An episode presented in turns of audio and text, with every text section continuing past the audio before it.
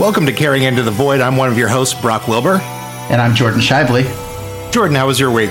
My week's doing pretty good. Um, lots of work. Finally got finished with this episode just yesterday, so ready to talk to you about it. I uh, I just got back from St. Louis, where you uh, a former stomping ground of yours. Yeah, I was close to there. I, used to, I lived in Springfield, Missouri for seven years while I was a seminarian feel like I got to go during the summer because uh, in in a very cold, bleak winter day, St. Louis is uh, it's a, it's it's it's pretty bleak. Oh yeah, M- Missouri has like the worst winter weather because it's not as cold enough, like where I live right now in Minneapolis, to have like a true Arctic winter where like you're like, oh, this is correct. You know, there's all this snow, there's blizzards. this seems like the way it should be in a winter. Right. Missouri just has like shitty ice. You know, it's like just bleak and ice but but no snow, just you know bad roads and ice. Yeah, stuff that'll hurt you, but isn't isn't memorable or fun. Yeah, with with none of the like benefits or like the aesthetic value of a real winter. So Jordan, what do you got for us this week? So this week I'm going to talk about the Hoosac Tunnel, um, and it's like a story of ghosts and murder and accidents and mining. So um, it's a very big complicated story that w- I am going to digest down into the the notes of the story that I thought were interesting. But for those who want to go and research this, it has a huge history and a very up to this day people are still investigating it and still I found a lot of urban explorers with their journal logs and stuff of going through the Hoosac tunnel and a lot of modern day ghost hunters are still going through the Hoosac tunnel which sounds extremely dangerous cuz trains still go through it. Um, oh, so I would say don't do that. So this week's story is going to come to us from the rugged lands of western Massachusetts, which are somewhat dominated by the beautiful and remote Berkshire Hills. This area has been source of countless tales of mystery and hauntings, stories of the spirits in the forest, voices that have no source, and those who have wandered into the woods never to return.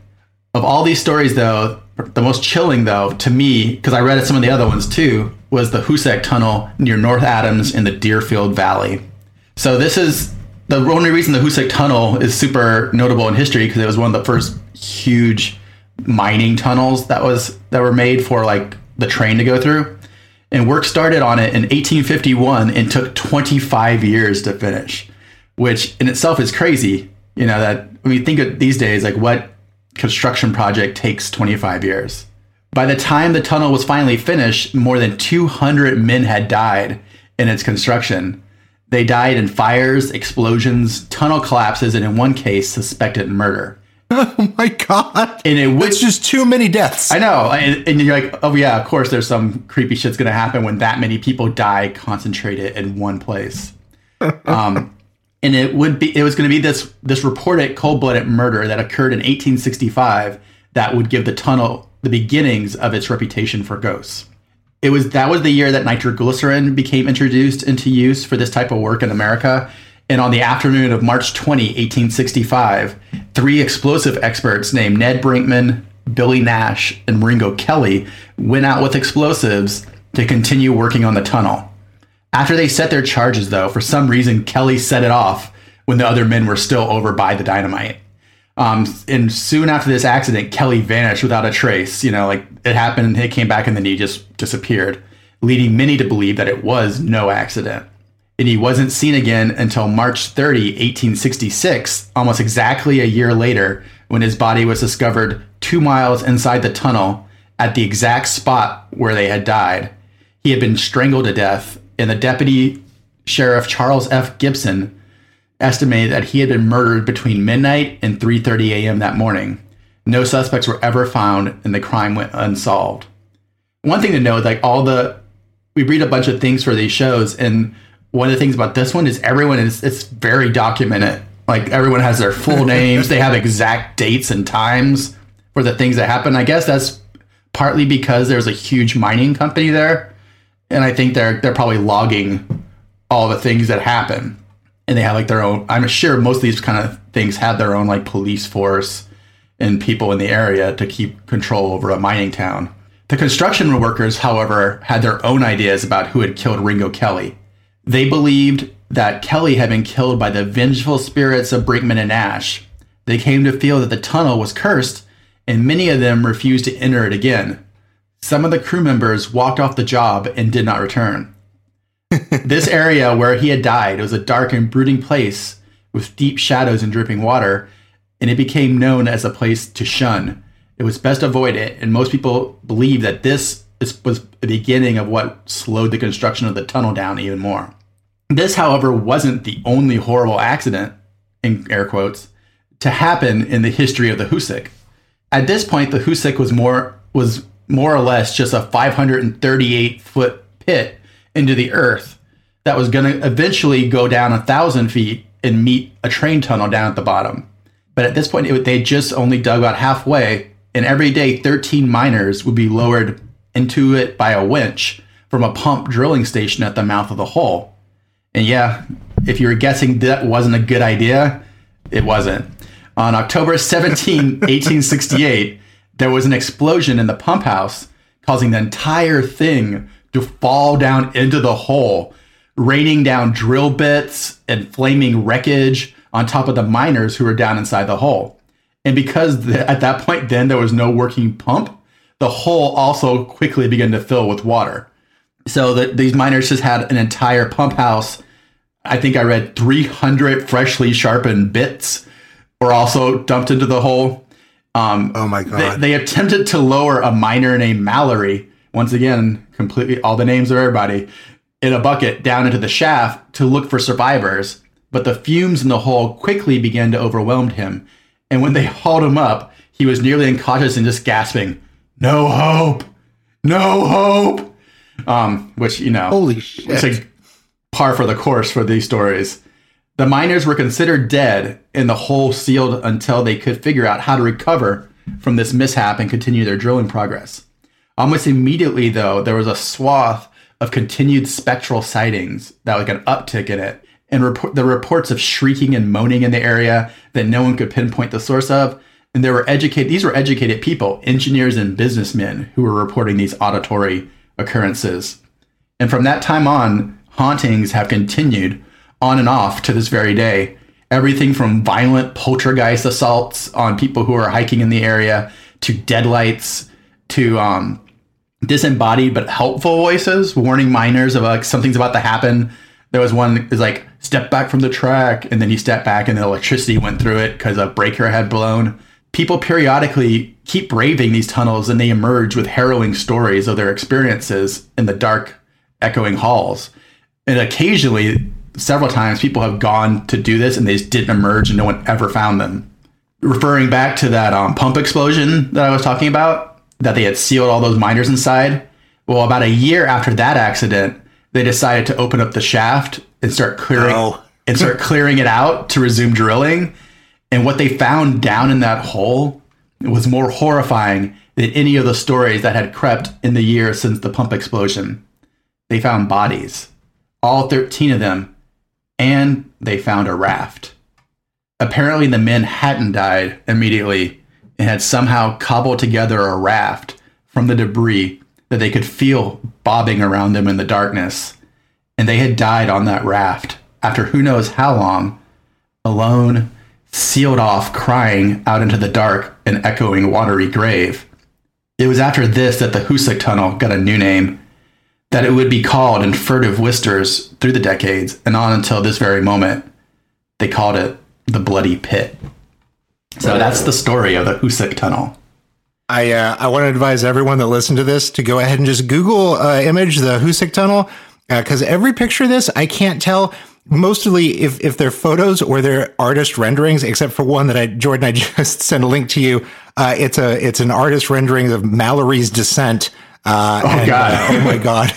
It is. Uh, I want to frame that and hang that on a wall. Look at that goddamn pit. Uh, that is the scariest thing I've ever seen.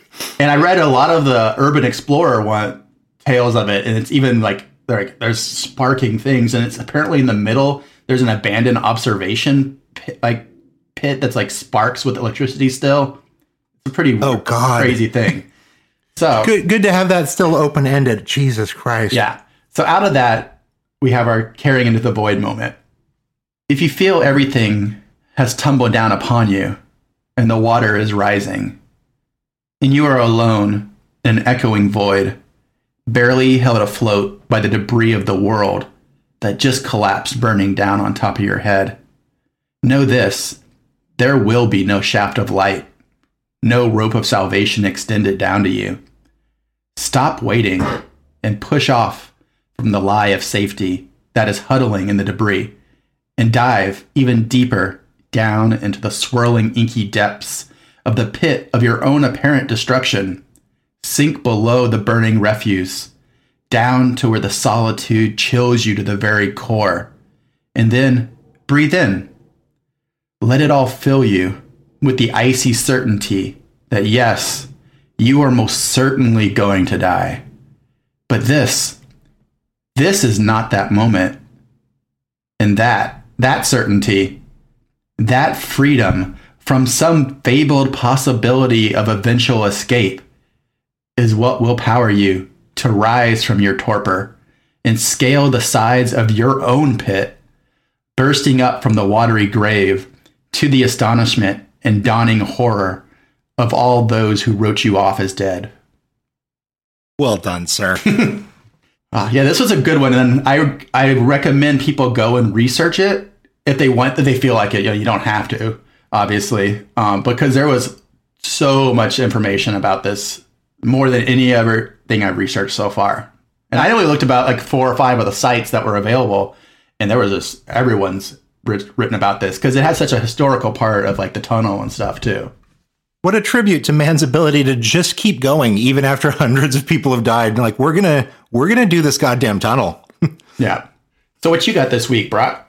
Ah, this week I got one. From, uh, so uh, there's a small Kansas town uh, that was originally named Deer Creek, uh, and uh, there's never been more than like five or six families ever living there.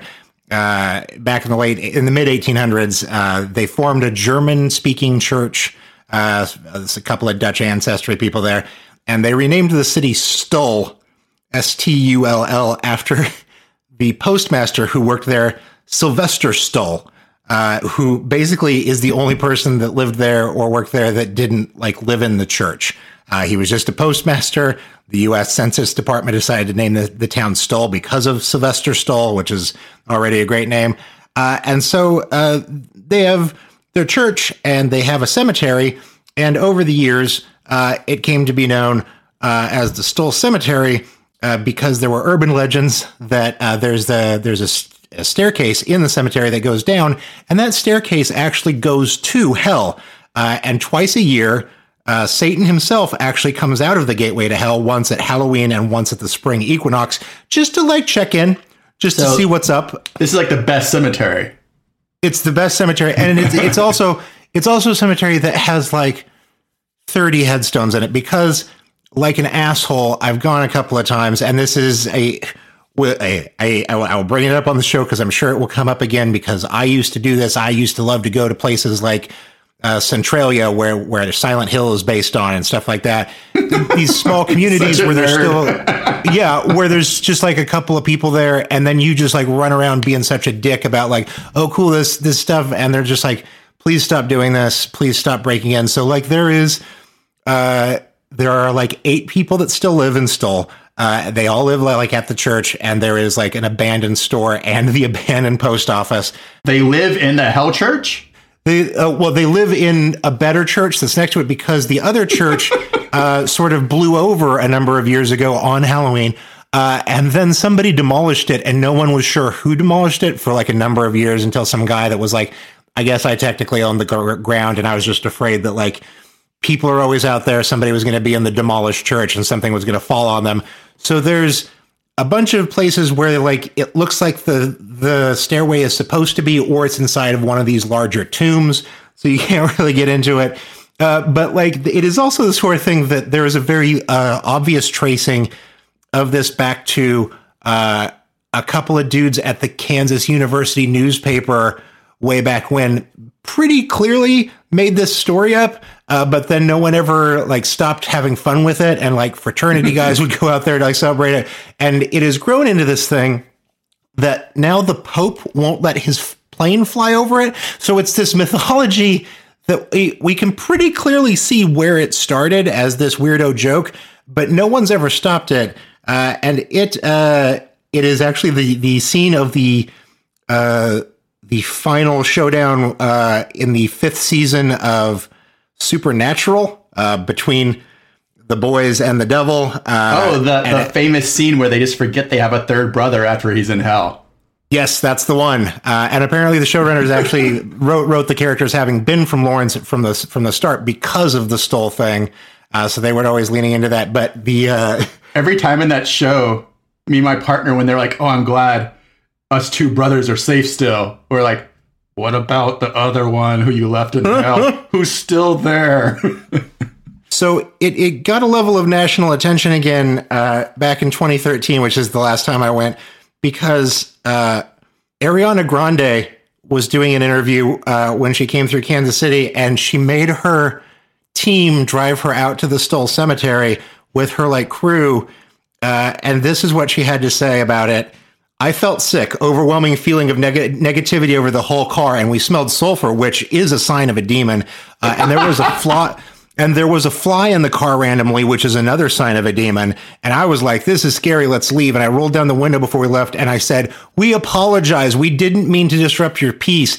And then I took a picture, and there are these three super distinct faces in the picture, and they're faces of textbook demons. And her interviewer is like let me see the picture. And she says, I deleted it. The next day, I tried to send the picture to my manager, and it said, This file can't be sent. It's 666 megabytes. oh, I either there's so much to unpack from that statement. There's so Like, much. There's, she just, there's like, a fly. You know, trolling demons. you, this reporter, to like the utmost degree, to a, to a point of like, I salute you, Ariana Grande, the artist whose name most sounds like a font type. Um, but then all the things about like the obvious textbook demon photo. ah, I like the idea that she might just be like the really dweeby demon hunter in the demon hunting class.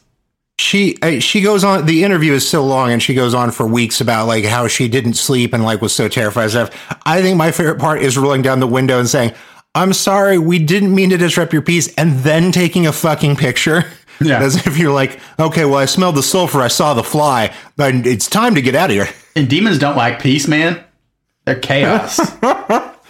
So, so my caring into the void for for the Stull Cemetery is this: uh, from the eternal shrines of your spirit to the mason work that crumbles slowly from your physical vehicle. No matter what you were built for, there's always an alternate path. Perhaps you think you were built for the use of others, but that use is not the end of function. What is buried inside of you is what people will care about more than the costume you present to the world. But more importantly, you can reinvent your own mythology at any point.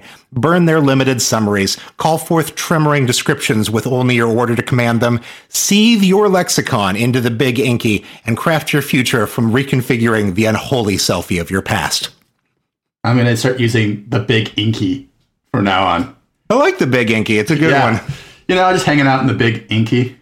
It's it's it's a it's a more casual name for the void. Uh, so, do you have any sort of self care tips for the week? My only self care I've been trying to do lately is to, and then I just have tip of the iceberg on this, and I'm not I'm not good at it yet, uh, but I I've started thinking about it, which to me, in my very stubborn brain, is the first true step of like starting something in my life. Is Right. me thinking of it on my own instead of being told it by other people, which I just ignore. Um, so I've, I've started thinking about trying to say no to to projects, or when I have a project, like specifically in publishing, um, one of my other jobs is that letting other people take parts of it. You know, like or being like, Sure. this, this is too much work for me to get done in this time frame. Instead of just going, oh yeah, I'll do it, I'll do it, I'll do it, and then just like having like no sleep for like two weeks. You know. Delegating is not a term that anyone teaches you. Yeah, and and uh, and gr- my first career was as a chef, so delegating is part of being a chef, but also ever saying that something is too much work is like you don't. It's part of the masochistic kill yourself as a being like a good thing as a chef. right. Um, which is also I'm trying to unlearn that mindset as well. There's a lot of ingrained mindsets I'm trying to unlearn I guess is my self care right now. Trying to unlearn thought patterns that have basically broken my life. I like So- that a lot. and I like that you're doing that.